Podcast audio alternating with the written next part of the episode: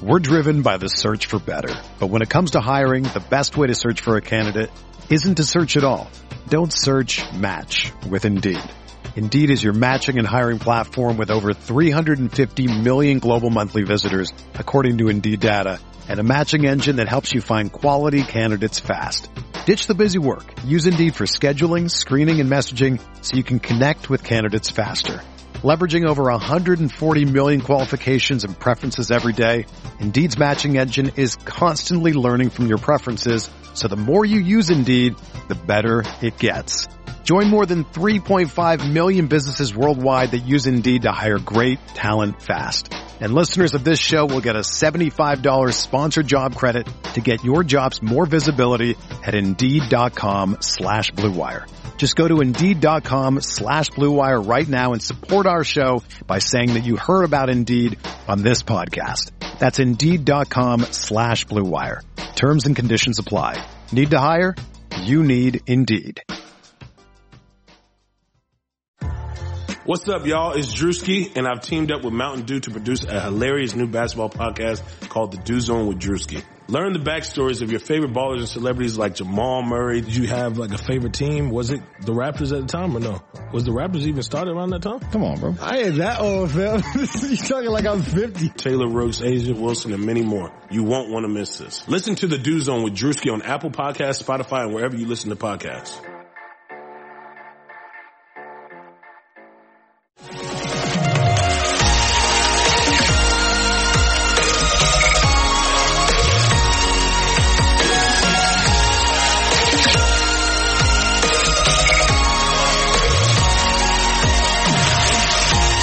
And away we go, episode 33 of the Al Galdi podcast. It is Tuesday, April 6, 2021. Yes, episode 33, Patrick Ewing's number. I used to own Ewing's back in the day. Patrick Ewing high tops, sneakers. You ever have those massive 33s on the backs of those? I had Jordans back in the day and I had Ewing's. And I tell you what, I actually enjoyed the Ewings more just because they were different.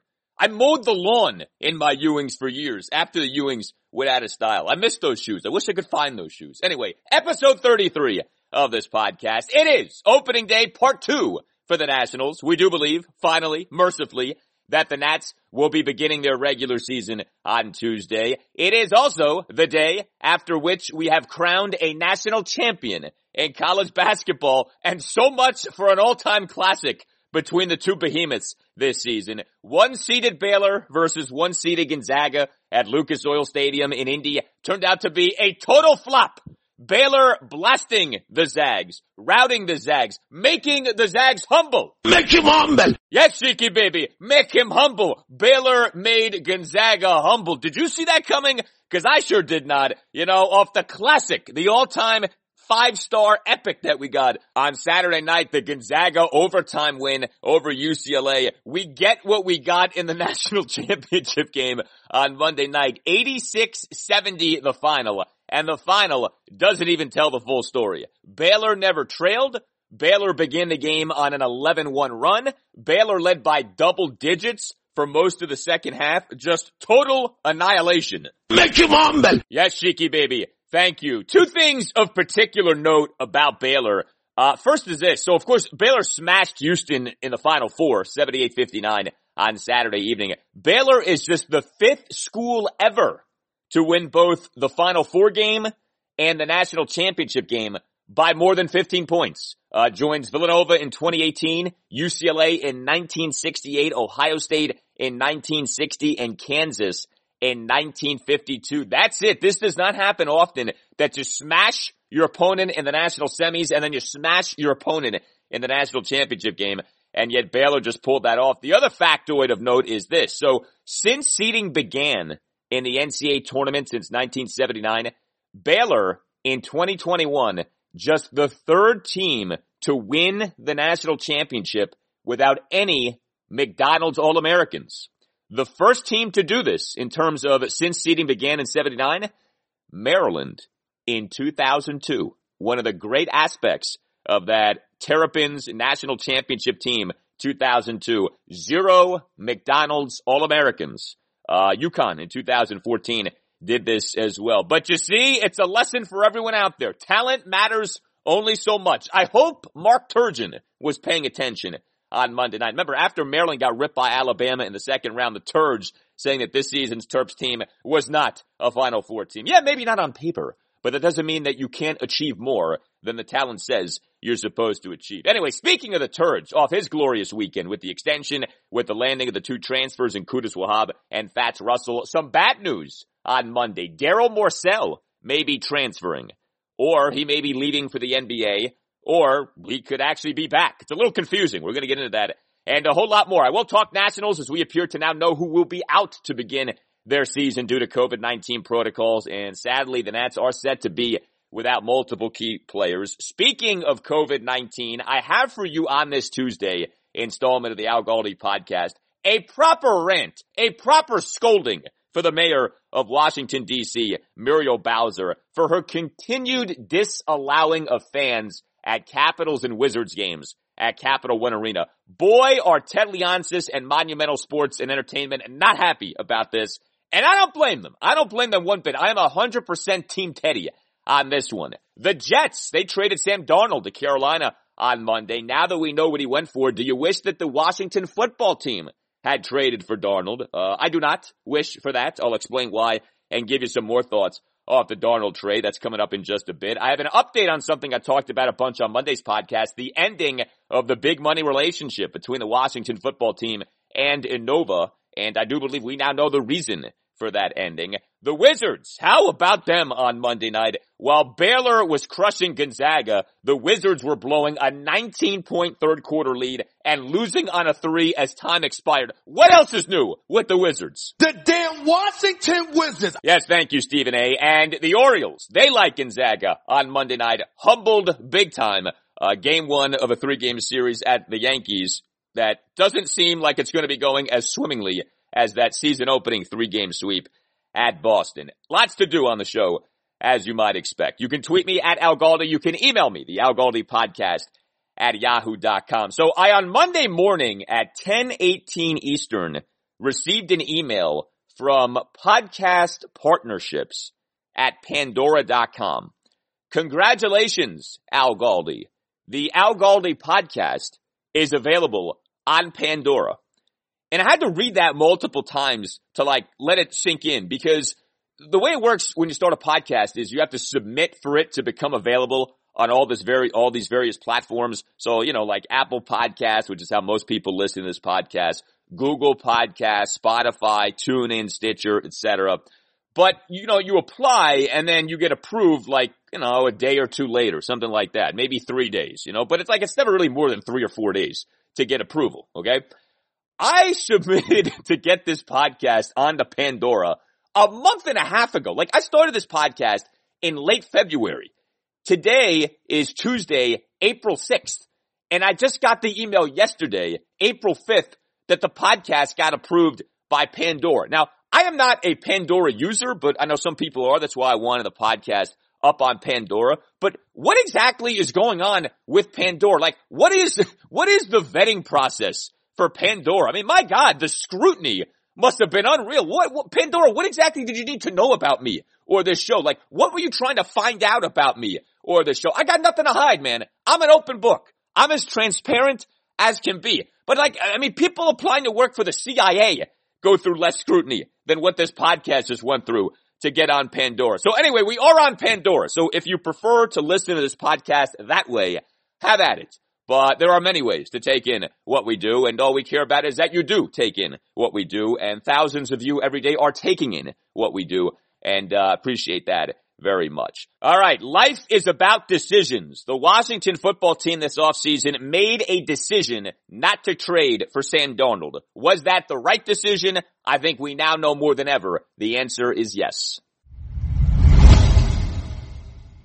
And look, I say the answer is yes, knowing Darnold could light it up for the Panthers. And if he does that, we are going to look back upon this and say, hmm, maybe our team should have traded for Sam I am in that 2021 offseason. But as things stand right now, yes, I am totally fine with our Washington football team not having traded for Sam Darnold. So the Jets on Monday dealing Darnold to Carolina for three draft picks, a sixth round pick in the 2021 draft and second and fourth round picks in the 2022 draft. So Darnold ultimately goes for a two, a four, and a six. Not bad, all things considered where you were at right now if you're the Jets. But the key phrase there is right now. This still is a complete and total debacle from a Jets perspective. Remember, the Jets didn't just take Darnold with the number three pick in the 2018 NFL draft. The Jets traded up to take Darnold with the number three overall pick in the 2018 draft. The Jets in March 2018 traded their 2018 first round pick, number six overall,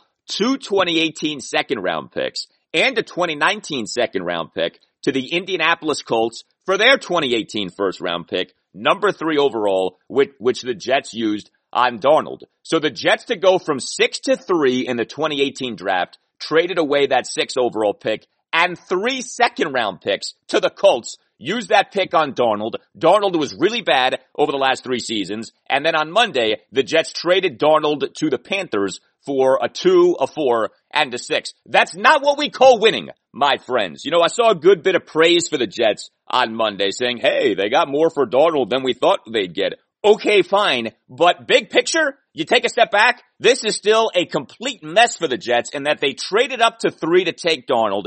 He's bad for three seasons. And now you get back for Darnold a two, a four, and a six when you gave up to get Darnold a one and three twos. Like think about that for a moment. Now, when it comes to Darnold and our team, the Washington football team, because that's what I care about the most, alright? I'm not really that interested in what this means for the Jets. So was Washington ever truly interested in Darnold? And if so, to what extent was Washington interested in Darnold? It's been a little confusing. So back on February 7th, NFL Media, which is a short way of saying NFL.com and NFL Network, said to expect Washington, quote, to weigh all quarterback options including if Sam Darnold is made available, end quote.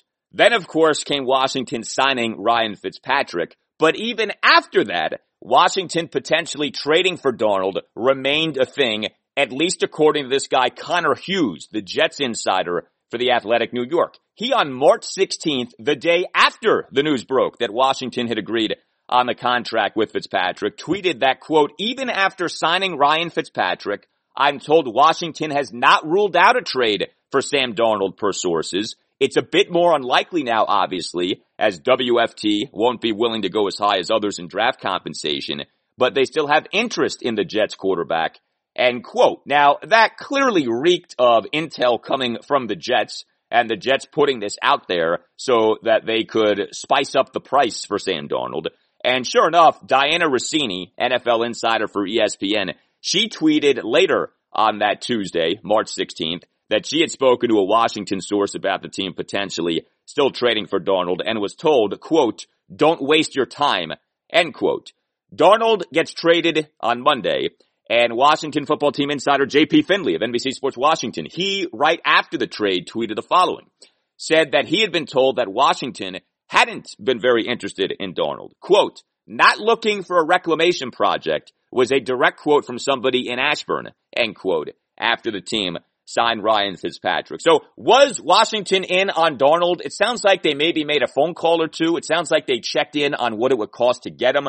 But I never got the sense that Washington was like hot and heavy after Sam Darnold. I think if you're Washington and you go into this offseason, right, and you have quarterback uncertainty and you want to add someone of consequence to the mix that includes Taylor Heinicke and Kyle Allen, you exhaust all options. Like you make a bunch of calls, you see what it would take to get Sam Darnold, you see what it would take to get Marcus Mariota. You obviously go in on Matthew Stafford, as we know Washington was in on Matthew Stafford. Ron Rivera has admitted to that. You know, you look at what it would take to trade up in the 2021 NFL draft. Like you have to examine everything. So I think Washington definitely examined Sam Darnold, but I don't think Washington was ever in love with trading for Sam Darnold.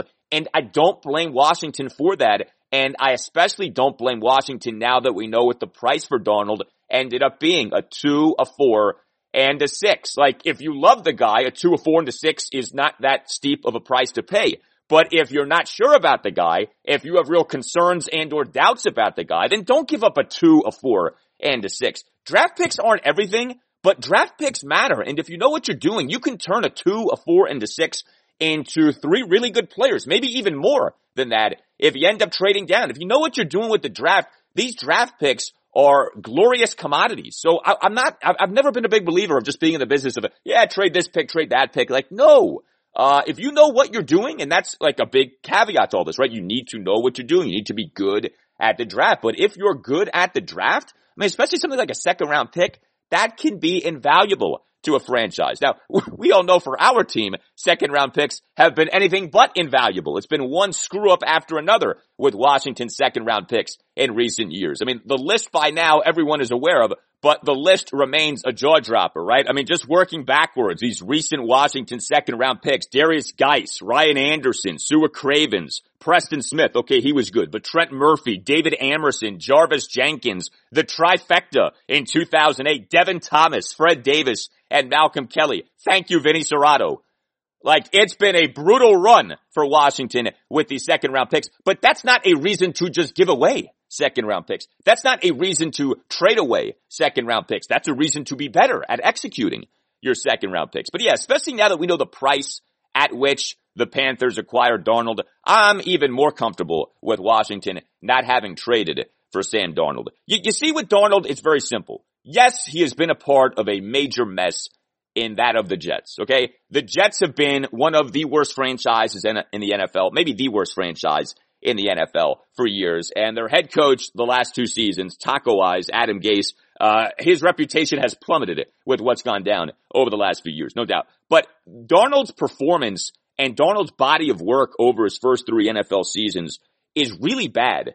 And it's bad to a point to where you can't just write off the bad to having been a product of Gase and the Jets. Like, you're being too generous to Darnold if you just say, yeah, well look, Adam Gase, New York Jets, uh, this isn't his fault, Darnold's. Like, no, it's not as simple as that. You, you're, you're ignoring a lot of stuff with Darnold if you just sit here and excuse everything we've seen over the first three seasons of his career to his environment. The numbers for Donald have been brutal. 38 regular season games, 45 touchdown passes, versus 39 interceptions, 6.64 yards per pass attempt, a completion percentage of just 59.8, and total QBRs per ESPN in the 40s in each season, including ranking dead last out of 33 qualified quarterbacks for the 2020 regular season at 40.1. Yes, no quarterback was worse this past NFL season in terms of qualified QBs than Sam Darnold when viewed through the lens of the best one-stop shop stat out there when it comes to evaluating quarterback play, QBR. Also with Darnold, and I've brought this up and I feel like this doesn't get mentioned enough, he has not been durable. Like it's not just that he struggled, it's that he's also had a hard time staying healthy. He's missed at least three games in each of his three seasons, including in his 2018 rookie season when he missed three games due to a foot injury, and this past season when he missed four games due to a shoulder injury. So he hasn't been durable, and his most recent ailment, a shoulder ailment, uh, not exactly something that doesn't matter when it comes to being a quarterback. Could Darnold end up being great with the Panthers? Yes, like anything's possible, okay? After the rehab job that the Tennessee Titans have done with Ryan Tannehill. I'm open to just about anything these days in terms of someone finding himself somewhere else. And you look at the Panthers, their head coach, Matt Rhule, I think he knows what he's doing. The offensive coordinator, Joe Brady, the guy who transformed Joe Burrow at LSU as LSU's passing game coordinator in 2019. I mean, yes, Darnold is going into a situation that could end up being really good for him. And I think it does say something about Darnold that guys like Rhule and Brady wanted to acquire Darnold. And especially if Darnold ends up being the Panthers QB1, Carolina, of course, does still have Teddy Bridgewater, at least for now, but he may be on the way out. Like, I think it does say something about Darnold the Panthers, instead of trying to trade up in the first round of the upcoming draft, instead of sticking with Teddy Bridgewater or getting somebody else this offseason, no, the Panthers decided to trade for Sam Darnold. So good for him. But I'm not just going to be sitting around waiting for him to blossom. I think there are a lot of questions still about what Sam Darnold is going to end up being. Now, I mentioned Teddy Bridgewater. There is an obvious connection for Teddy Bridgewater to the Washington football team. Teddy Bridgewater was with the Minnesota Vikings 2014 through 2017. Scott Turner was the Vikings quarterbacks coach 2014 through 2016. Bridgewater's name had already come up previously regarding, hmm, well, if he becomes available, maybe that's a veteran acquisition that makes sense for Washington this offseason. JP Finlay on Monday also did tweet the following. Washington won't be calling on Teddy Bridgewater. Some connections between Teddy B and WFT, but Washington is excited to roll with Ryan Fitzpatrick and young QBs this fall.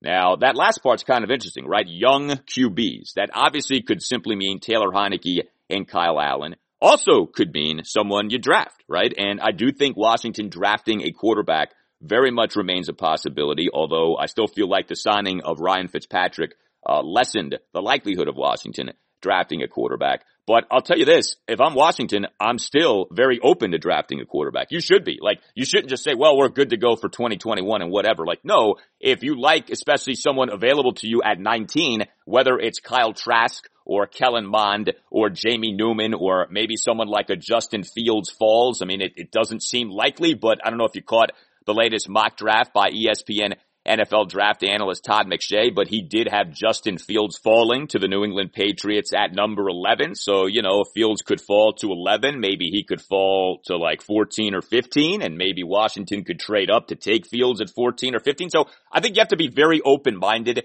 with this stuff. But seeing that tweet from JP on Monday, I again thought myself nodding my head in agreement of, yeah. You know, if you're asking me, would I rather have Bridgewater or Fitzpatrick? My answer is Fitzpatrick, especially because you don't have to give up anything to get Fitzpatrick. It's a mere one year contract. That's it. You didn't sacrifice any assets to acquire Ryan Fitzpatrick. You know, all of these veteran quarterback options available via trade this offseason, whether it's Bridgewater, and you know, maybe he gets cut, we'll see, but whether it's Bridgewater or Darnold or Mariota, I've never been overwhelmed by any of them. I, have never felt like, ah, that's the guy. You know, I felt like, yeah, all right, whatever, you know. And, and I've always felt like this. If Ron Rivera, Scott Turner and company feel like one of those guys can be the guy, then I think there is a benefit of the doubt I'm willing to give the WFT brain trust, at least at this point. Like I'm willing to say, all right, uh, if you guys really do believe in the guy, let's see what the guy has. But just looking at things, I've never felt like any of these guys was a great option. And so when Washington signed Ryan Fitzpatrick, like initially I'm like, well, you know, boy, he's older. Like what really is he a path to? But looking at what he's been the last few seasons, I'm like, well, you're not giving up really anything to get him other than this one year contract. He has been sneaky good to great, truthfully, over the last few seasons, right? Top 10 in QBR each of the last two years. And it's not necessarily that he has to be your starter in 2021. Like, I do think he's probably going to be at least your, you know, QB1 to begin the season. But it's not like you've invested so much in him to where, well, he has to be the guy and you're going to be playing an older guy at the expense of younger players. Like, we'll see how the season evolves. You know, I've continued to say this. I want an open, honest, good faith competition, Fitzpatrick versus Heinicke versus Allen, or, you know, someone who Washington drafts. You know, we'll see what the quarterback mix ultimately ends up being. But it's not like, you know, you're locked into Ryan Fitzpatrick and you're obviously not locked into him beyond this season since you signed him to just a one year contract. So the more I look at not just Washington having signed Fitzpatrick, but what's gone on around the NFL with these other quarterback options that have been available this offseason, the more my feeling of satisfaction with Washington having signed Fitzpatrick is affirmed. Like, you know, the, the, the, there's a thing in the offseason, right, where it's not just what you do, it's what other teams do. And then when the game of musical chairs stops or at the very least slows down, do you wish your team had done something else? I don't know about you, but here we are now almost a full month into free agency. And I don't sit here and say to myself, oh man, if only Washington had just waited a little longer when acquiring a quarterback. You could have done this, so you could have traded for that. It's like, no, I don't really have that feeling. You know, you look at the other free agent contracts that have been signed by veteran quarterbacks this offseason. I mean, would you have preferred Washington to have signed Andy Dalton? Chicago Bears gave him a one year, $10.5 million contract per overthecap.com. Washington got Fitzpatrick at one year, $10 million. I'd rather have Fitzpatrick than Dalton anyway, and Fitzpatrick came slightly cheaper. Would you rather Washington have signed Tyrod Taylor? He went to the Houston Texans, a one year, five and a half million dollar deal. I mean, you know, Tyrod's been okay, but I don't really see him as a road to much of anywhere. And I think with Fitzpatrick, again, sneaky high level play over the last few years. He doesn't get enough credit for this. So I can understand bringing him on board for at least a season. And at worst, he's a good, healthy part of your quarterback room and he can help to bring along a younger quarterback or quarterbacks. Again, we'll see with the mix ultimately ends up being. Few more things on the Darnold trade, and this is going back to things from a Jets perspective. So how about the ineptitude of the Jets? Do you know the Jets trading away Darnold now leaves the Jets with not a single one of their 10 first round picks from 2010 through 2018. The Jets over those nine drafts had 10 first round picks. Not a single one of those guys is still on the Jets. I mean, that's bad. That, that is really, really bad. Like Washington, as, as many problems as our team has had, even Washington has multiple first round selections from that period, 2010 through 2018, right? Brandon Scherff, first round pick in 2015. Jonathan Allen, first round pick in 2017. Da'Ron Payne, first round pick in 2018. All those guys still on Washington. And up until this offseason here, Ryan Kerrigan had still been with Washington. Uh, first round pick in 2011. Kerrigan, right, still out there in free agency. Uh, the free agent market has not been kind to Ryan Kerrigan so far. Not a lot of attention being paid to that, but uh, it's worth noting that. The other thing with the Jets is, man, have they had a hard time at quarterback over the years. I mean, they just cannot get the position right. The Jets still have not had a 4,000 yard passer since Joe Namath in 1967, when he, by the way, became the first 4,000 yard passer in NFL history. But how about that? A 53 season drought without a 4,000 yard passer. That is the second longest such drought in the NFL. The only one worse, that of the Chicago Bears, who have never had a 4,000 yard passer. But 4,000 yards passing, that, that, that's not some like unbelievable achievement anymore. 12 quarterbacks each threw for at least 4,000 yards last season in the NFL. Even Washington, our team, with all of the quarterback problems, has had multiple 4,000 yard passers over the years. Jay Schroeder in 86, 4,000 yard passer. Brad Johnson in 99, 4,000 yard passer. Our old pal, Kirk Cousins. I'm a little bit more process oriented. Yes, Kirk, we know that. He reached the 4,000 yard passing plateau in each of three consecutive seasons, 2015, 2016, and 2017. And yet here you have the Jets, nary a 4,000 yard passer since Namath, since Broadway Joe in 1967. And this absolute wreck that ends up being the trade up to take Sam Darnold heightens that, highlights that further. The Jets quarterback struggles continue. Obviously, New York now going to be spending that second overall pick on Zach Wilson at a BYU. And I like Wilson a lot. A lot of people like Wilson a lot. Joe Theismann is a huge Zach Wilson proponent, and I give Theismann credit. He was actually one of the first guys to be singing the praises of Zach Wilson. So we'll see. So we'll see. Uh, but yeah, regardless of what happens with Wilson, the Darnold thing ends up being a complete whiff by the Jets. You trade up to take him number three overall.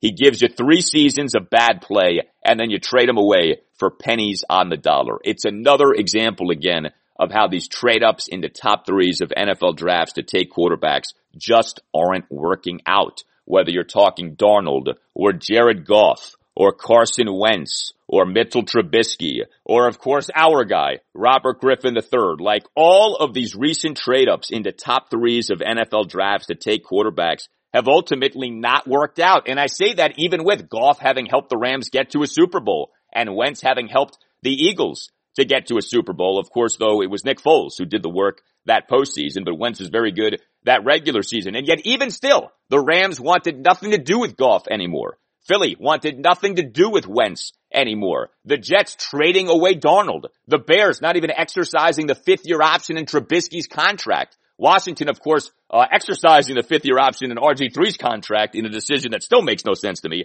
but ultimately releasing RG3. Like, these guys don't work out. These guys, they get taken by teams that traded up to take these guys, and then those initial teams want nothing to do with those guys moving forward. That's why, for those of you still screaming of Washington still should be in on trying to trade up into the top four, top three of this upcoming draft, to take a quarterback. I hear you from a standpoint of nothing matters more than quarterback. But look at the recent history. It's been one whiff after another, and the Jets trading away Darnold cements yet another whiff when it comes to this.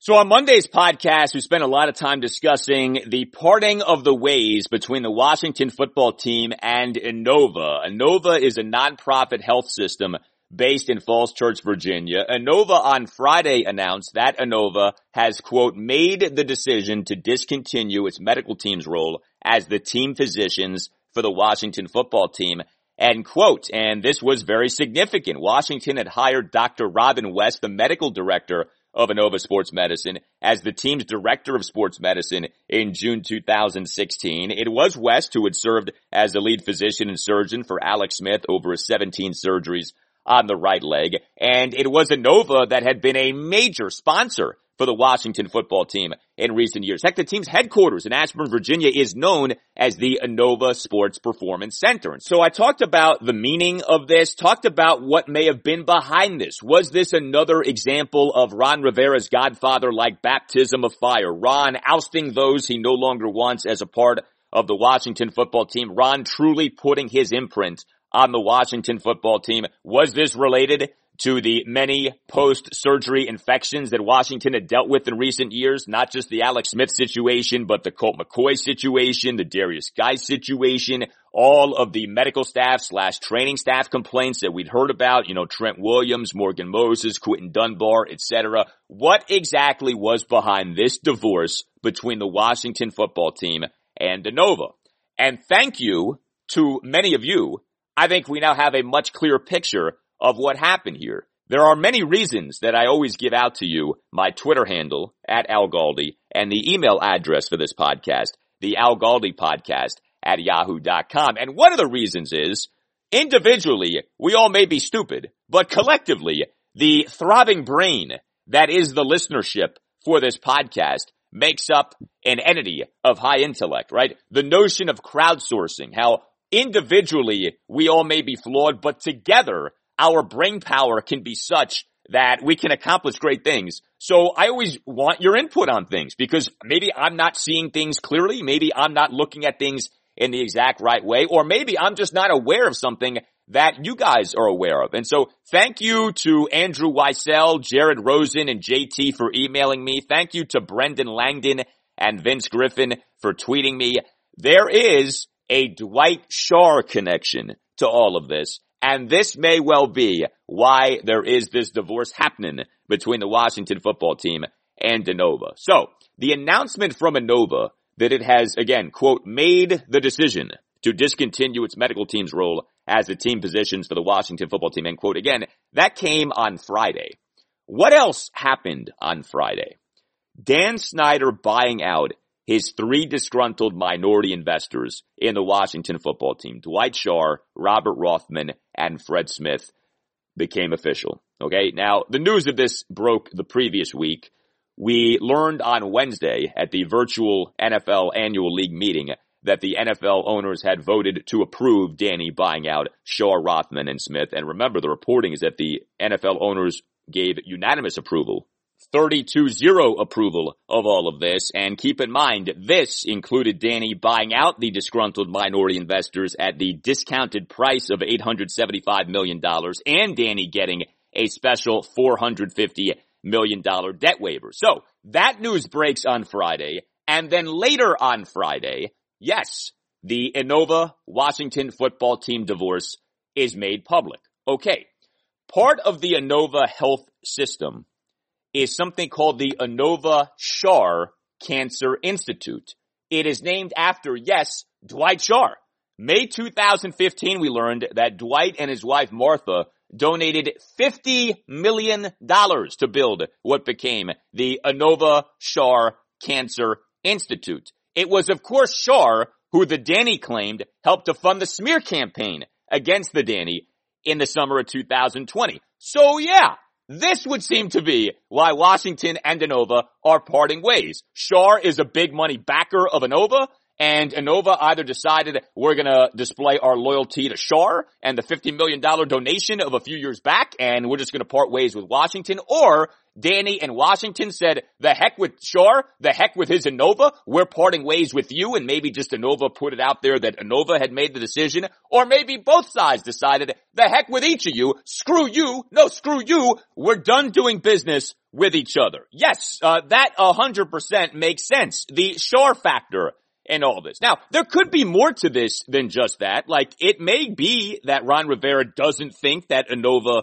is all that. It may be that Ron Rivera looks at all the training staff slash medical staff stuff of the last few years and isn't overly impressed, doesn't like all the controversy and feels like Washington can do better. But no doubt, the timing is impossible to ignore. The day on which Danny buying out Schar, Rothman, and Smith becomes official, official, Inova announces its parting ways with the Washington football team. Although keep in mind, remember, that statement from Inova did say that the relationship will continue in the 2021 season. Inova will remain a sponsor for the Washington football team for the 2021 season. You know, it's also interesting with Schar. He's actually the guy who got Joe Gibbs to come back in 2004. So a piece came out last July 8th from Washington football team insider John Keim of ESPN about the dynamics of the Washington football team's ownership group. And in that piece, we found out Schar got the ball rolling for the shocking return of St. Joe in 2004. Schar called Gibbs two days after the end of the 2003 season, that second of the two Steve Spurrier seasons. And Schar was on the board of Gibbs's Youth for Tomorrow Foundation. So the two had a very strong relationship. So yeah, Dan Snyder closed the deal, but it was Schar who got the ball rolling on Joe Gibbs coming back in 2004. So, you know, Schar has not just been some silent little minority partner over the years doing next to nothing. Like, yeah, Danny's been the majority owner, no doubt, but Schar has, obviously, look, he's a big money guy, but he actually played a very prominent role in maybe the single greatest coup that Danny has ever pulled off from a football operation standpoint because nothing tops the coup that Danny just engineered here, right here. Not only not being ousted as majority owner, but becoming even more of a majority owner and buying out the disgruntled minority investors at again, a discounted price. Like you can't overstate the extent to which Danny has won in this situation. But from a football operation standpoint, there has never been a more stunning moment, and I don't think in the moment there's ever been a happier moment for those of us as Washington football team fans in terms at least of like off-season stuff during the Dan Snyder era than Danny bringing back Gibbs in 2004. And it was Schar who got things started when it came to that. Schar made the initial phone call to Joe Gibbs to get him to come back. One more item on this Danny ownership stuff. So Peter King, the longtime NFL insider, now with NBC Sports, every late Sunday night slash early Monday morning, he comes out with this football in America column. And I always take a look at it because you know, whatever you think about Peter King, and you know, I've mocked him over the years, like he he was a huge anti-name guy, and you know, he's done some other stuff too. But you know, the guy is plugged in. Like I'm not here to tell you that he's not, and he's obviously covered the NFL forever. So always take a look at it to see what he has, including especially what he has regarding our team. So Peter King did have some stuff in this latest Football Morning in America column about Dan Snyder buying out Schar Rothman and Smith. Quote, I am told Snyder may take on partners in the future to assuage the massive cash he's had to raise to buy out his partners. End quote. So that is significant because remember, upon the closing of this sale, right, Danny buying out Schar, Rothman, and Smith for again the $875 million with the $450 million debt waiver, uh, it has been reported that Dan can resell limited stakes in the team though any proceeds will be required to repay the debt. So yes, for now, it's Dan Snyder with about 81% majority ownership of the team, his sister Michelle with about 12.6% ownership of the team, and the mother Arlette Snyder with 6.5% ownership of the team. But there may be a diversifying of the ownership group coming up here with Danny taking on some new minority investors. So I thought that was notable from Peter King. The other thing though from Peter was this. Quote, I am also told the team is intended to be passed down to the next generation of Snyders. End quote. So for those of you who have clung to this thing of maybe Dan Snyder sells one day, unless he is made to sell, and there's been no indication that that's coming, alright? We still have not heard anything regarding full definitive conclusions slash findings of the Beth Wilkinson investigation, but there has been nothing since that sports junkies item back on March 5th that anything close to Danny being in real trouble with this investigation is coming. Danny ain't going nowhere as Washington football team owner. And, you know, if you're wondering like, well, could this end up being a Jack Kent Cooke situation where for whatever reason, the owner doesn't leave the team to his son or doesn't leave the team to his family. At least according to Peter in this column that came out early Monday morning, that ain't happening. Again, quote, I am also told the team is intended to be passed down to the next generation of Snyders. End quote. Dan and Tanya Snyder have three children, two daughters, Tiffany and Brittany, and a son, Gerry. So barring the unforeseen, the football team is going to be owned by the Snyders for a very, very long time. First off, happy Thanksgiving everybody. Yes, it has been a happy Thanksgiving for you, Danny, over these last few weeks. So Tuesday finally is the day, the day on which the Nationals 2021 season will be beginning. We got the announcement from Major League Baseball on Sunday night that the Nats would be beginning their 2021 season on Tuesday against the Atlanta Braves at Nationals Park. We didn't know though how long the series with the Braves would be going on for. However, on Monday, the announcement coming from the Nats that they and the Braves will be playing a traditional doubleheader on Wednesday beginning at 12.05 p.m. So three games in two days coming up for the Nationals to begin their season. And it's a big three game series at Nationals Park against the three-time defending National League East champion Atlanta Braves. Of course, the big storyline though with the Nats is who's going to be available. The Nats season has been delayed because of this COVID-19 problem. The Nats still have not announced who has contracted COVID-19, who is going to be out to begin the season. We're probably never going to get a formal announcement on that, but of course you connect the dots on this stuff and you can figure things out. When the Nats put out their season opening roster on Tuesday, we'll certainly get a true handle on who's in and who's out. But on Monday, the Nats conducted a workout at Nationals Park that was open to the media. The workout did not include the following players, okay? Position players. Trea Turner, Josh Bell, Kyle Schwarber, Josh Harrison, Yan Gomes, Alex Avila, and Jordy Mercer, two starting pitchers, Patrick Corbin and Jon Lester, and a reliever in Brad Hand. There are a lot of prominent Nats I just read to you on that list. Ten names in total not working out for the Nationals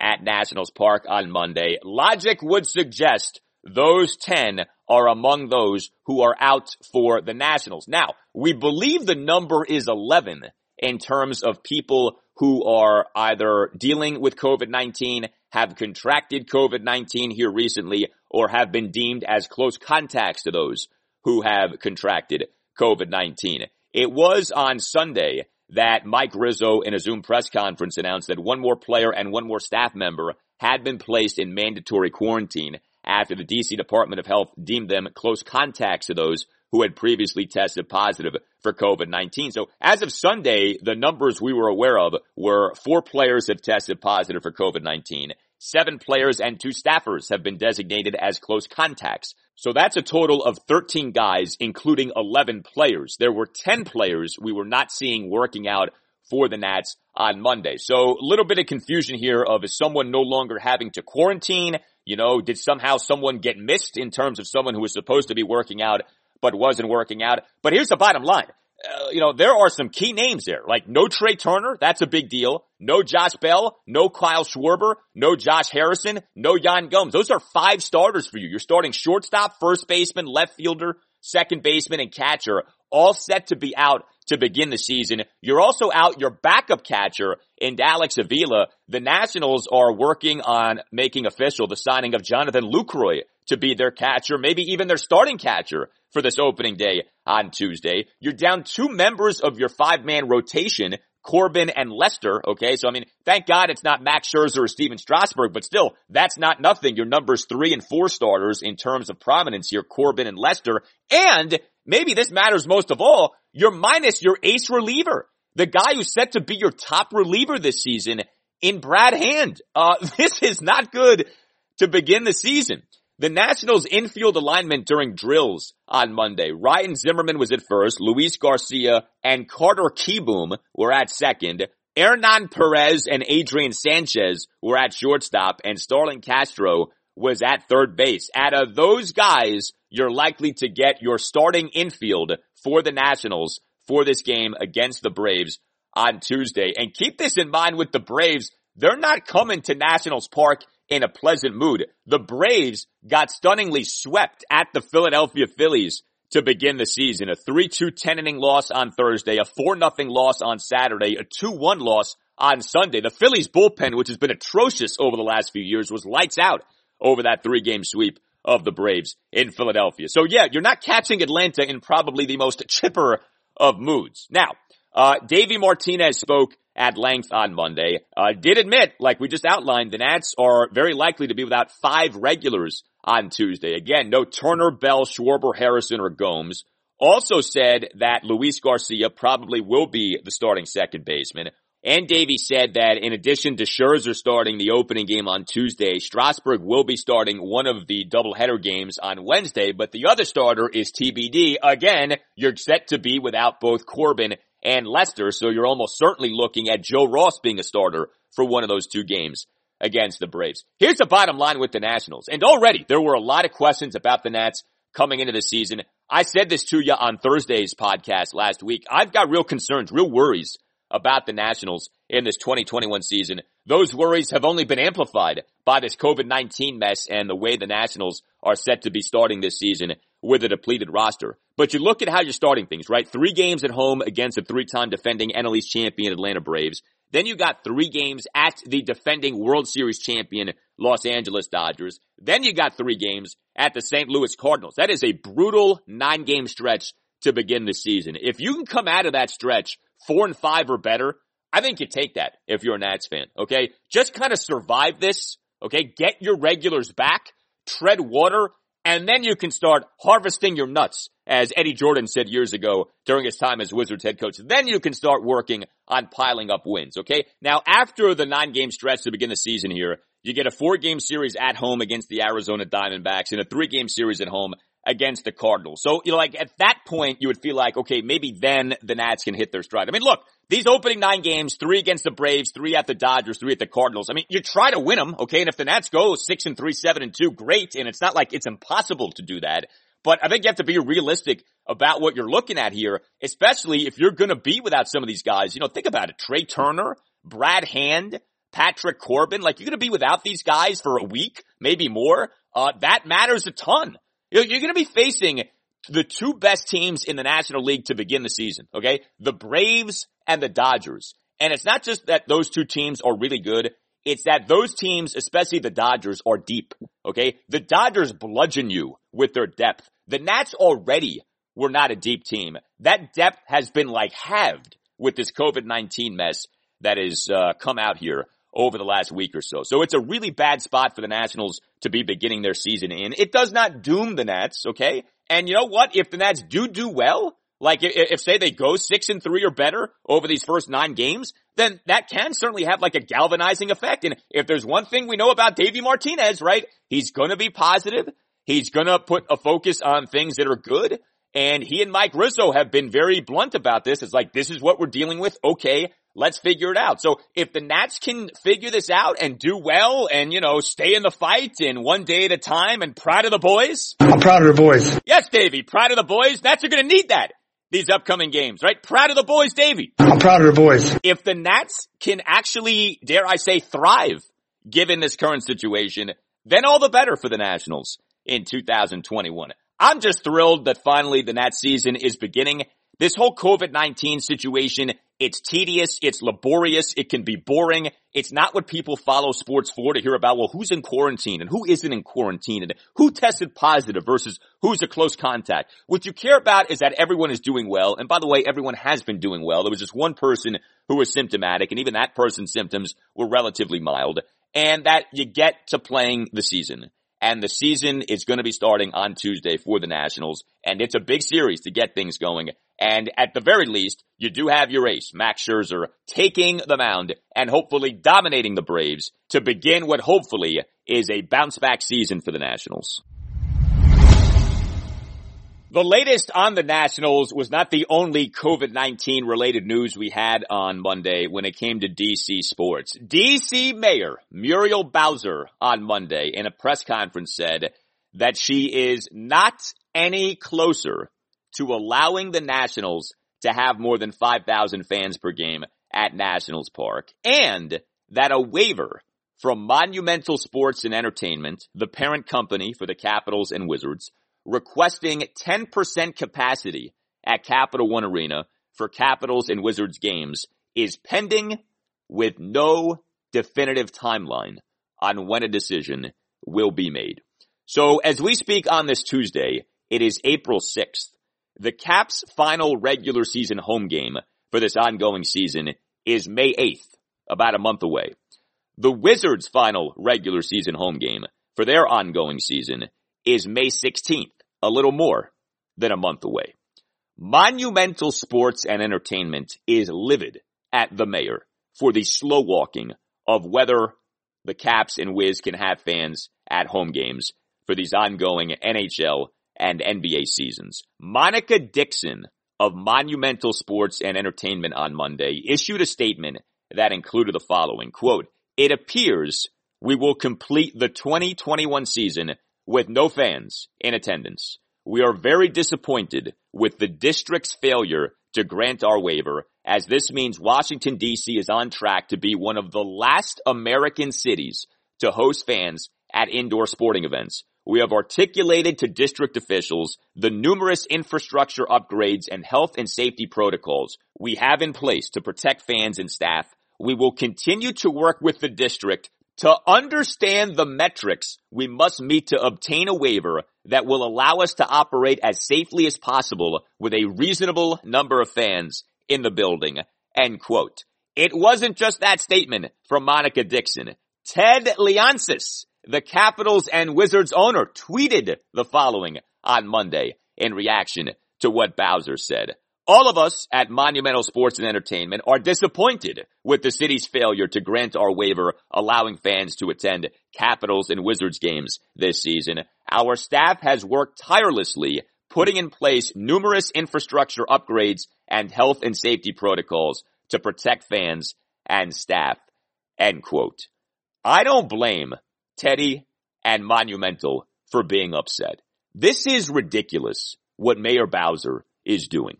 It's one thing to be safe, okay? Everyone should want to be safe and handle the COVID-19 pandemic responsibly and effectively, okay? That should go without saying.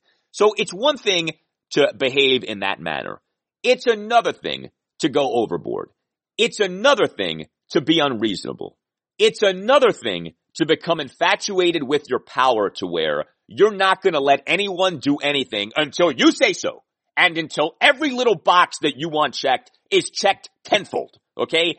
And that's where we're at right now with the district. I don't understand where Mayor Bowser is coming from with not allowing anyone to attend Capitals and Wizards games as fans and still not allowing for more than 5,000 fans at Nationals Park. But at least the Nats are gonna have 5,000 fans, or at least are allowed to have 5,000 fans in the ballpark. The fact that the Caps and Wiz can have zero fans, and that that's not changing, to me is just insane. Look, the Caps, as we speak on this Tuesday, one of just two United States based NHL teams that are not allowing fans to attend home games. Now, all seven of the NHL's teams based in Canada are not allowing fans to attend home games, but that's Canada. Canada has been ultra restrictive when it comes to the pandemic. But when it comes to the NHL's US based teams, it's the Capitals and the Chicago Blackhawks. That's it. The only two teams in the country not allowing fans to attend home games.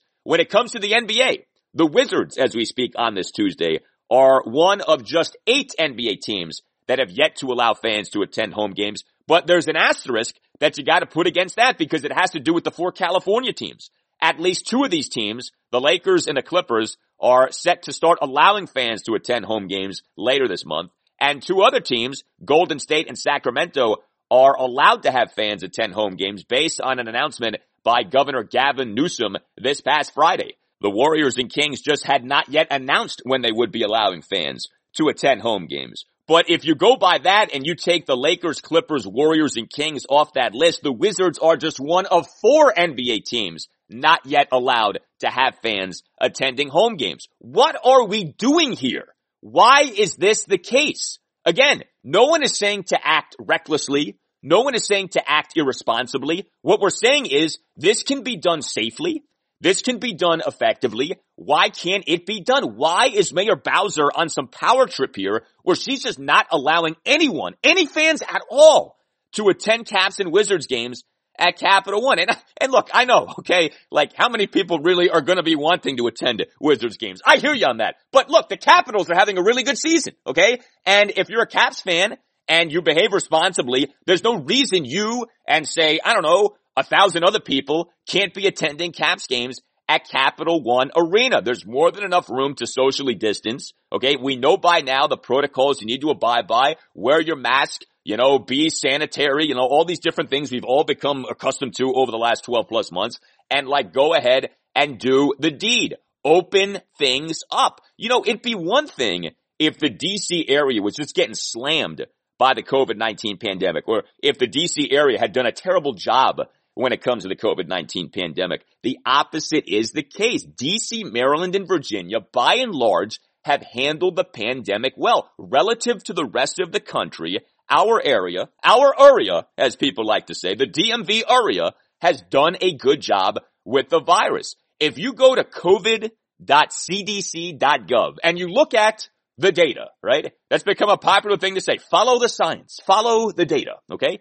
That's what I'm a big fan of, right? The data. If you listen to this podcast, you know that. The data tells you, again, covid.cdc.gov, the CDC, Washington DC's seven day positivity rate for COVID-19 through Friday. And that was the last day for which the data was available when I checked this very early on Tuesday morning. DC's seven day positivity rate was 3.1. That's good. Okay. It's been said you want to be at 5% or less. 3.1 is good. And I'm not here to tell you we're done with the pandemic. We're not. I'm not here to tell you that there hasn't been some leveling off in recent weeks in terms of the national trend. Okay, there has been, and you have to remain vigilant with all this. But we're vaccinating millions of people every day. The end is in sight. We're not there yet. The end cannot come soon enough for all of us, but we're getting there, man. We're getting there. And the DC area, like I said, has done by and large a good job with the pandemic. You know, it's like this distrust of us, this distrust of the citizens of this area when all the citizens of this area have done is behave well relative to the rest of the country with the pandemic to say nothing of the whole issue of does locking things down even work as well as people think, right? I mean, what's going on in Texas right now is really interesting. Wide open in Texas is everything. And yet the numbers in Texas continue to be really good. Why is that? How is that? And I don't have the answers for you. But you know, it's been an impossible thing to ignore.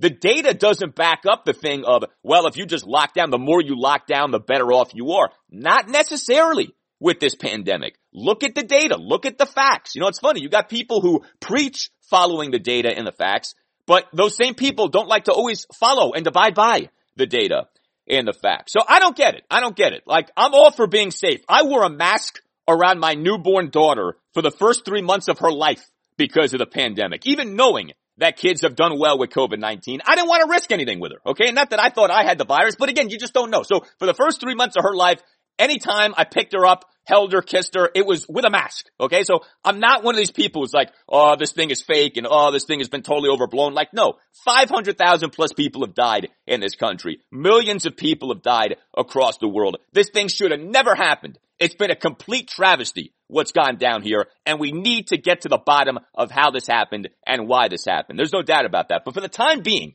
okay, as things are opening up, and largely opening up safely and effectively. Why Mayor Bowser won't allow fans, any fans at all. I mean, we're not asking for 15,000 plus. We're asking for 10% capacity. Monumental Sports and Entertainment wants 10% capacity at Capital One Arena for Capitals and Wizards games. Why we can't have that makes no sense. And I tell you what, when it comes to DC right now, uh, DC could use something like people being able to attend Capitals and Wizards games. Are you paying attention to what's going on in our nation's capital? Okay. This, for whatever reason, doesn't get talked about enough. And yet you could very much argue this is a bigger deal right now than the COVID-19 pandemic in DC. And that is the homicide rate. Are, are you tracking what's happening in DC? Data from the Metropolitan Police Department on Monday showed that homicides in DC are up 22% as compared to 2020 for which the Metropolitan Police Department reported the highest number of homicides since 2004. So 2020 was a terrible year for DC when it came to homicides. This year, 2021, we're up 22% as compared to 2020. For the Metropolitan Police Department, at least 17 people were shot in DC from March 27th to April 3rd. Nine of those victims died for the Metropolitan Police Department. DC is falling apart right now. Okay. There's a real problem with violence right now in DC. And it's not exclusive to DC because it's actually happening in way too many of our cities in this country. But yeah, man, uh, DC's got some real issues. Okay. And I know many of you are aware of this already, but uh, if I'm Bowser, I would spend more time focusing on that and less time trying to lock down fans from watching the Capitals and the Wizards. Again, we can do this safely. This isn't about acting irresponsibly. This is about that which should be allowed. And to me, we're past the point of some fans, not tens of thousands of fans, but of some fans being allowed to attend Capitals and Wizards games. You tell me what you think. Hit me up on Twitter at Al Galdi. You can email me, the Al Galdi podcast at yahoo.com. I can't tell you how much I look forward to the day that we no longer have to talk about COVID-19 and we're done with this thing. But obviously we are not. I hope everyone listening is healthy and safe. And if you've suffered loss, I hope you're doing as well as can be reasonably expected with that loss. But enough is enough with some of what's going on here. And I think it's time to speak out about what Mayor Bowser is doing. All right. Uh, Maryland basketball. So boy, it's amazing how things can change. We talked on Monday's podcast about the very good weekend that Mark Turgeon had. Friday, multiple reports that Maryland is finalizing a contract extension for the Turds. Saturday, not one, but two prominent transfers announcing they're transferring to Maryland. The Georgetown transfer, the big man Qudus Wahab, and Rhode Island transfer, a point guard, Fatts Russell. It was a good weekend for Mark Turgeon and Maryland basketball. Then we got what we got on Monday. Darryl Morsell announcing that he is one, declaring for the NBA draft while maintaining his collegiate eligibility. Two, entering his name into the NCAA transfer portal. And three, leaving open the possibility of returning to Maryland.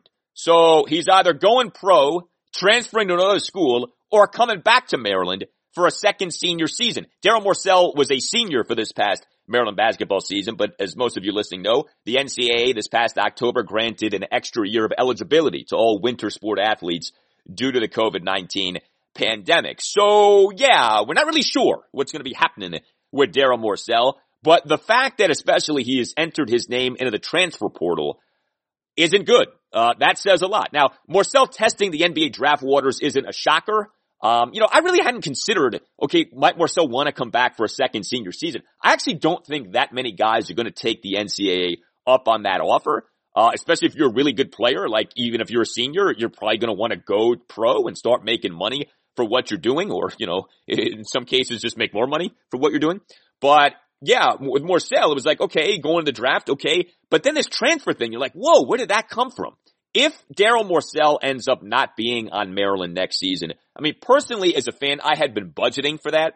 But if he's playing elsewhere in college basketball next season, that's going to be a killer. There's no doubt about that. Darryl Morsell just had an excellent season for the Terrapins. He was named the Big Ten Defensive Player of the Year, and that was an award voted on by the Big Ten's 14 head coaches. So this was not, you know, media voting. This was certainly not fan voting. This was the 14 head coaches in the conference voting on the best defensive player in the conference. And Morsell got the honor. First player in Maryland basketball history to win a conference defensive player of the year award. Now, the ACC did not have a defensive player of the year award until the 2013-2014 season. So there are plenty of guys in past years who certainly would have been candidates for something like that for Maryland. But Morsell got the honor, defensive player of the year in the conference, which at least during the regular season was the best conference in college basketball. That may have been disproven with this now concluded NCAA tournament, but such is life. But yeah, Morsell w- wasn't just a great defensive player either. He was like the heart and soul of Maryland this past season. Morsell was tough. Morsell was gritty. Morsell would do things like have, he'd have no business playing well and then he would play well. You know, I think back to this game from Maryland. It was a 73-55 win over Michigan State at Xfinity Center on February 28th. Morsell had not practiced in the week leading up to the game off a week earlier in the Terps last game, a win at Rutgers dealing with a right shoulder issue that featured the shoulder per Turgeon having to twice be popped back into place. Morsell in that win over Michigan State, 11 points on 4 or 5 shooting, 3 rebounds, 3 assists versus 1 turnover in 34 minutes as a starter to say nothing of the great defense that he provided. Like that to me was vintage Morsell. He's banged up and yet he posts, he plays well, he contributes to one of the better wins Maryland had in the regular season, that 18 point victory over the Spartans at Xfinity Center. Again, heart and soul was Morsell for this Maryland basketball team. You can say what you want about Turgeon, but he coaches up defense well. Maryland ended up being very good defensively this past season. You know, the defense wasn't great in that second round loss to Alabama in the NCAA tournament. I will grant you that.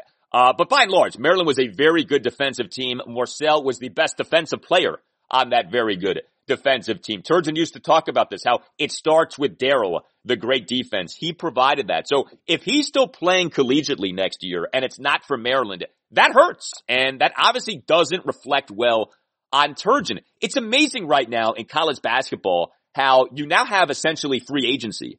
The transfer portal has become a college basketball and college football free agency where it's not just that coaches have to recruit guys and then re-recruit them after each season to make sure that the guys don't transfer. It's now that if you're a team and you have holes, you don't just fill those holes via recruiting, you fill those holes via the transfer market.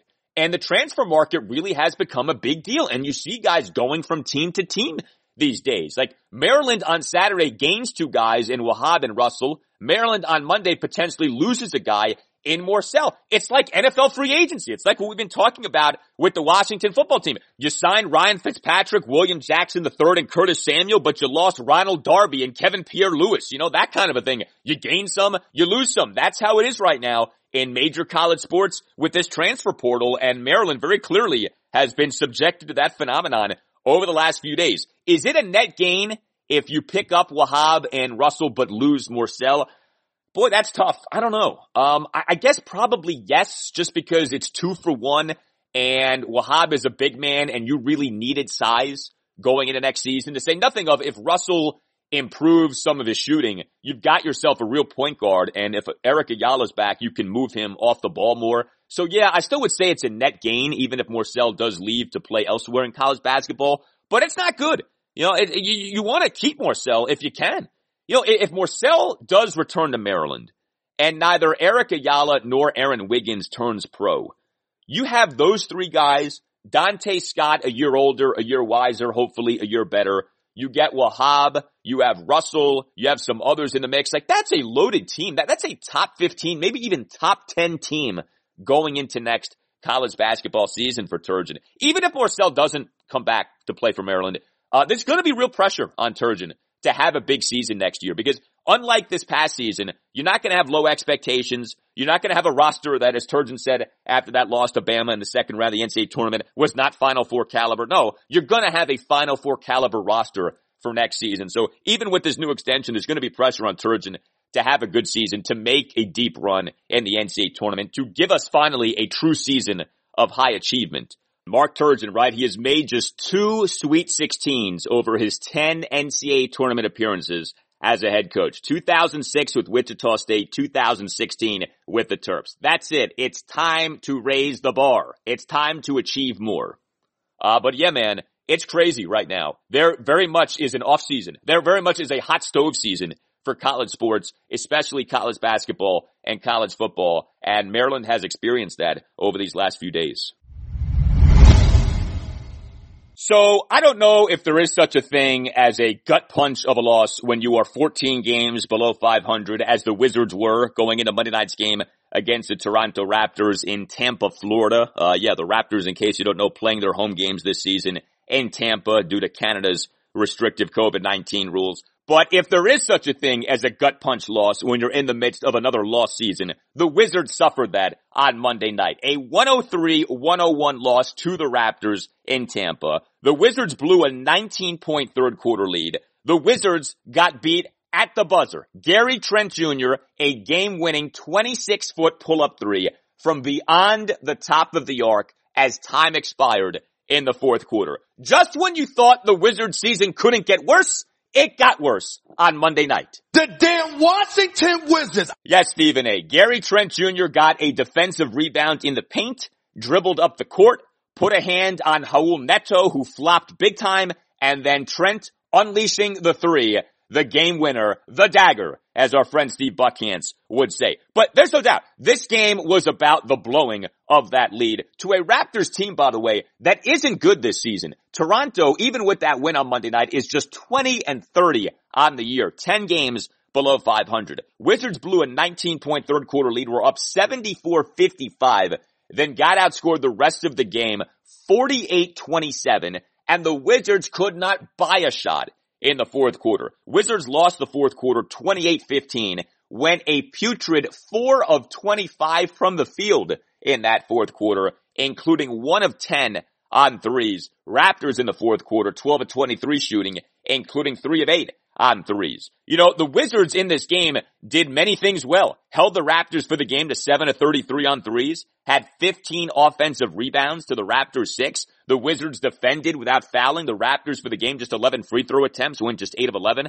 On those free throws, Wizards went 15 of 18 on free throws, so you had a decided advantage at the line. And the Wizards were doing all this despite remaining without a number of key guys. Bradley Beal missed a fifth consecutive game due to his right hip contusion. Rui Hachimura did not play for a second consecutive game due to right shoulder tightness. Daniel Gafford did not play for a fourth consecutive game due to his severely sprained right ankle. The Wizards remain without Thomas Bryant, who suffered that partial tear of his left ACL back on January 9th. And oh, by the way, the Wizards suffered another injury on Monday night. Robin Lopez, who's been very good off the bench, played for less than nine minutes off the bench due to right quad tightness. You do these things well. You're in position to win. In fact, you're smashing the Raptors in the third quarter and you end up losing the game.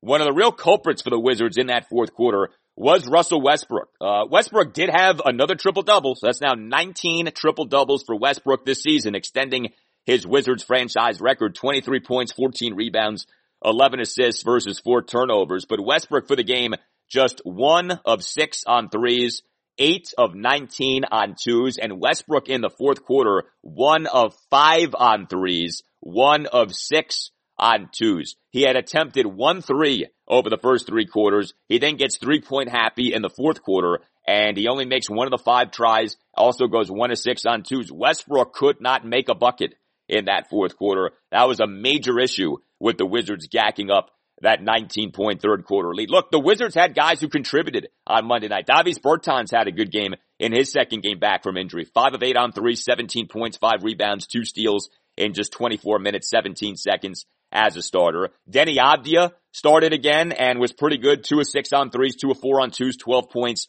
10 rebounds. Alex Len continued to start and had a decent final line, 13 points, 6 of 10 shooting, 8 rebounds, 4 blocks, did have three turnovers. Garrison Matthews did something for once coming off the bench, four, six on three, 17 points. Ish Smith contributed on Monday night, 10 points, five of 12 shooting and five rebounds off the bench. But in the end, another loss for the Wizards, choking away a 19 point third quarter lead, giving up to Gary Trent Jr., the game winning 26 foot pull up three from beyond the top of the arc as time expired. So the Wiz now 17 and 32, 15 games below 500. Third worst record in the Eastern Conference, a mere half game ahead of the Orlando Magic, which has the second worst record in the East. And oh, by the way, guess what's next for the Wiz? A game at the Magic. Wednesday night at 7. So yes, the battle for who sucks more. Wizards Magic will be going down Wednesday night beginning at 7 o'clock. Wiz, by the way, now seven games behind the New York Knicks for eighth in the East. One more thing on the Wiz. Uh, this caught my attention. So Troy Brown Jr. traded away to the Chicago Bulls on NBA trade deadline day. A complete bust of a first round pick, at least from a Wizards perspective. Wiz took Brown with the 15th overall pick in the 2018 draft. But the question remains, was Brown's time with the Wizards a bust because of Brown or because of the Wizards, right? Scott Brooks was not a Troy Brown fan. Scott Brooks routinely buried Brown on the Wizards bench. Uh, Scott Brooks had Brown as a DNP CD so often over these last few seasons. Well, Troy Brown Jr. is playing for Billy Donovan and the Bulls. And the Bulls on Sunday beat the mighty Brooklyn Nets 115-107. Brown played for 28 minutes and said the following. Said that his frustration with the Wizards was that he didn't know what would earn him playing time. Hmm, sounds like a shot at Brooks. Right after Brown joined the Bulls, Donovan sat down with Brown and told him defense would be his path to playing time. Brown was probably like, defense? What's that? My first team never talked about that. Brown praised Donovan for acting on that. So it sounds like, at least so far, and yes, Brown is still in the honeymoon period with Donovan and the Bulls, but at least so far, Brown is having better communication with his coach, perhaps playing better, perhaps responding well to that communication, and he's actually playing again 28 minutes for Brown in a big win over the Nets on Sunday. This unquestionably is something to track if you're like me and a Wizards fan. Uh, what ends up happening with Troy Brown Jr. and the Bulls? You know, the Wizards got back right in that three-way trade. They dealt away Brown and Mo Wagner, but got back Daniel Gafford and Chandler Hutchison, himself a bust for the Bulls as a first-round pick. We'll see what happens with Hutchison. Uh, Gafford, I think is promising, but obviously he's out now with that severely sprained right ankle. But it matters a lot what ends up happening, uh, with Wagner, yes, but more so with Brown. Did the Wizards part too quickly with a guy who again they spent a number 15 overall pick on or did they do what they needed to do because they made the wrong choice in what was, remember, the final first round selection for Ernie Grunfeld as Wizards president. But yeah, man, uh, there's no doubt. Scott Brooks was not a Troy Brown fan. I think the feeling is mutual and Brown can prove Brooks wrong by thriving with the Bulls or Brown can validate Brooks again, routinely having Troy Brown Jr. as a DNP-CD. Going to be interesting to see how Troy Brown Jr. ultimately does with the Bulls. And we will talk some Orioles before we call it a show on this Tuesday installment of the Al Galdi podcast. Like I said in the opening segment, the O's on Monday night, like Gonzaga in the national championship game on Monday night, humbled and humbled big time. A 7 nothing loss for the O's at the New York Yankees on Monday evening in game one of a three game series. You're coming off the glorious season opening sweep at the Boston Red Sox. You're maybe feeling yourself just a little bit. I mean, you know the Orioles are still a rebuilding team and probably not going to be very good once again in 2021, but at least maybe you get off to a fun start and no, like a bucket of cold water poured over your head, you're reminded of what the O's are, and that is not a very good team. 7 nothing the final on Monday evening off a string of decent to great starts to begin the season. You know, John Means was lights out in that game one win at the Red Sox last Friday afternoon. You at least got decent outings from Matt Harvey and Bruce Zimmermann, all things considered in games two and three. Jorge Lopez on Monday evening struggled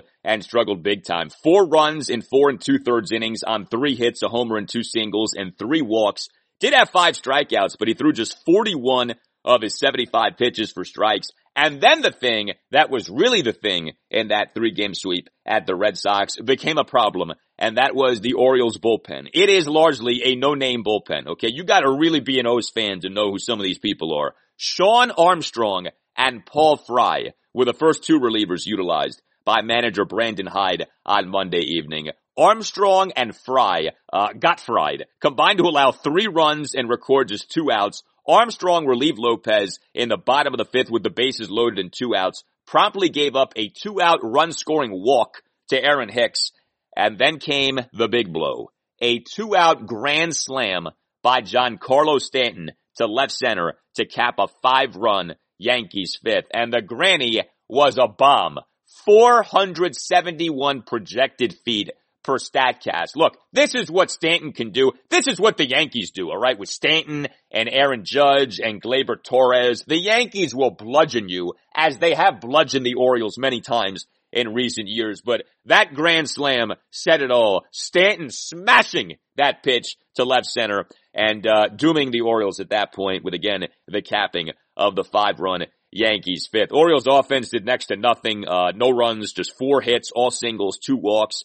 13 strikeouts. O's also putting Austin Hays on the 10 day injured list on Monday with a right hamstring strain that was suffered in that 11-3 win at the Red Sox on Sunday afternoon. So 3 and 0 now is 3 and 1 and you just hope that it doesn't unravel in, in brutal bloody fashion here, uh, over these next few games. We'll see. We'll see. Um, it has not been pretty in recent seasons for the Orioles against the Yankees. But look, like we all know, like I certainly have said, it ain't about wins and losses right now with the O's. It is pain now for pleasure later as the total tank job of a rebuild continues for this team. Game two at the Yankees, 635 on Tuesday evening. Dean Kremer, a guy who you want to see have a good season, one of these young Orioles arms, going to be taking on maybe slash probably the best starting pitcher in the American League in Gerrit Cole. All right, that will do it for you and me for now. Keep the feedback coming, as I always say, and I mean it, because you guys help out. Hit me up on Twitter at Al Galdi. You can email me to the Al Galdi podcast at yahoo.com. Let people know, in case they do not know about this podcast, your alternative to local sports radio, the DC Sports Express. This is not some pod that comes out once in a while. Every weekday morning, out by 5 a.m. We talk Washington football team, Nationals, Capitals, Wizards, Maryland, Georgetown, etc. We ride together every weekday on this podcast. It's great to have you on board. I have something special planned for you for Wednesday's podcast regarding the Washington football team. I will not spoil it. I will not jinx it. I will just simply let you know uh, something good will be in store for you on Wednesday's podcast. Have a great rest of your Tuesday. I'll talk to you on Wednesday. I'm proud of your voice.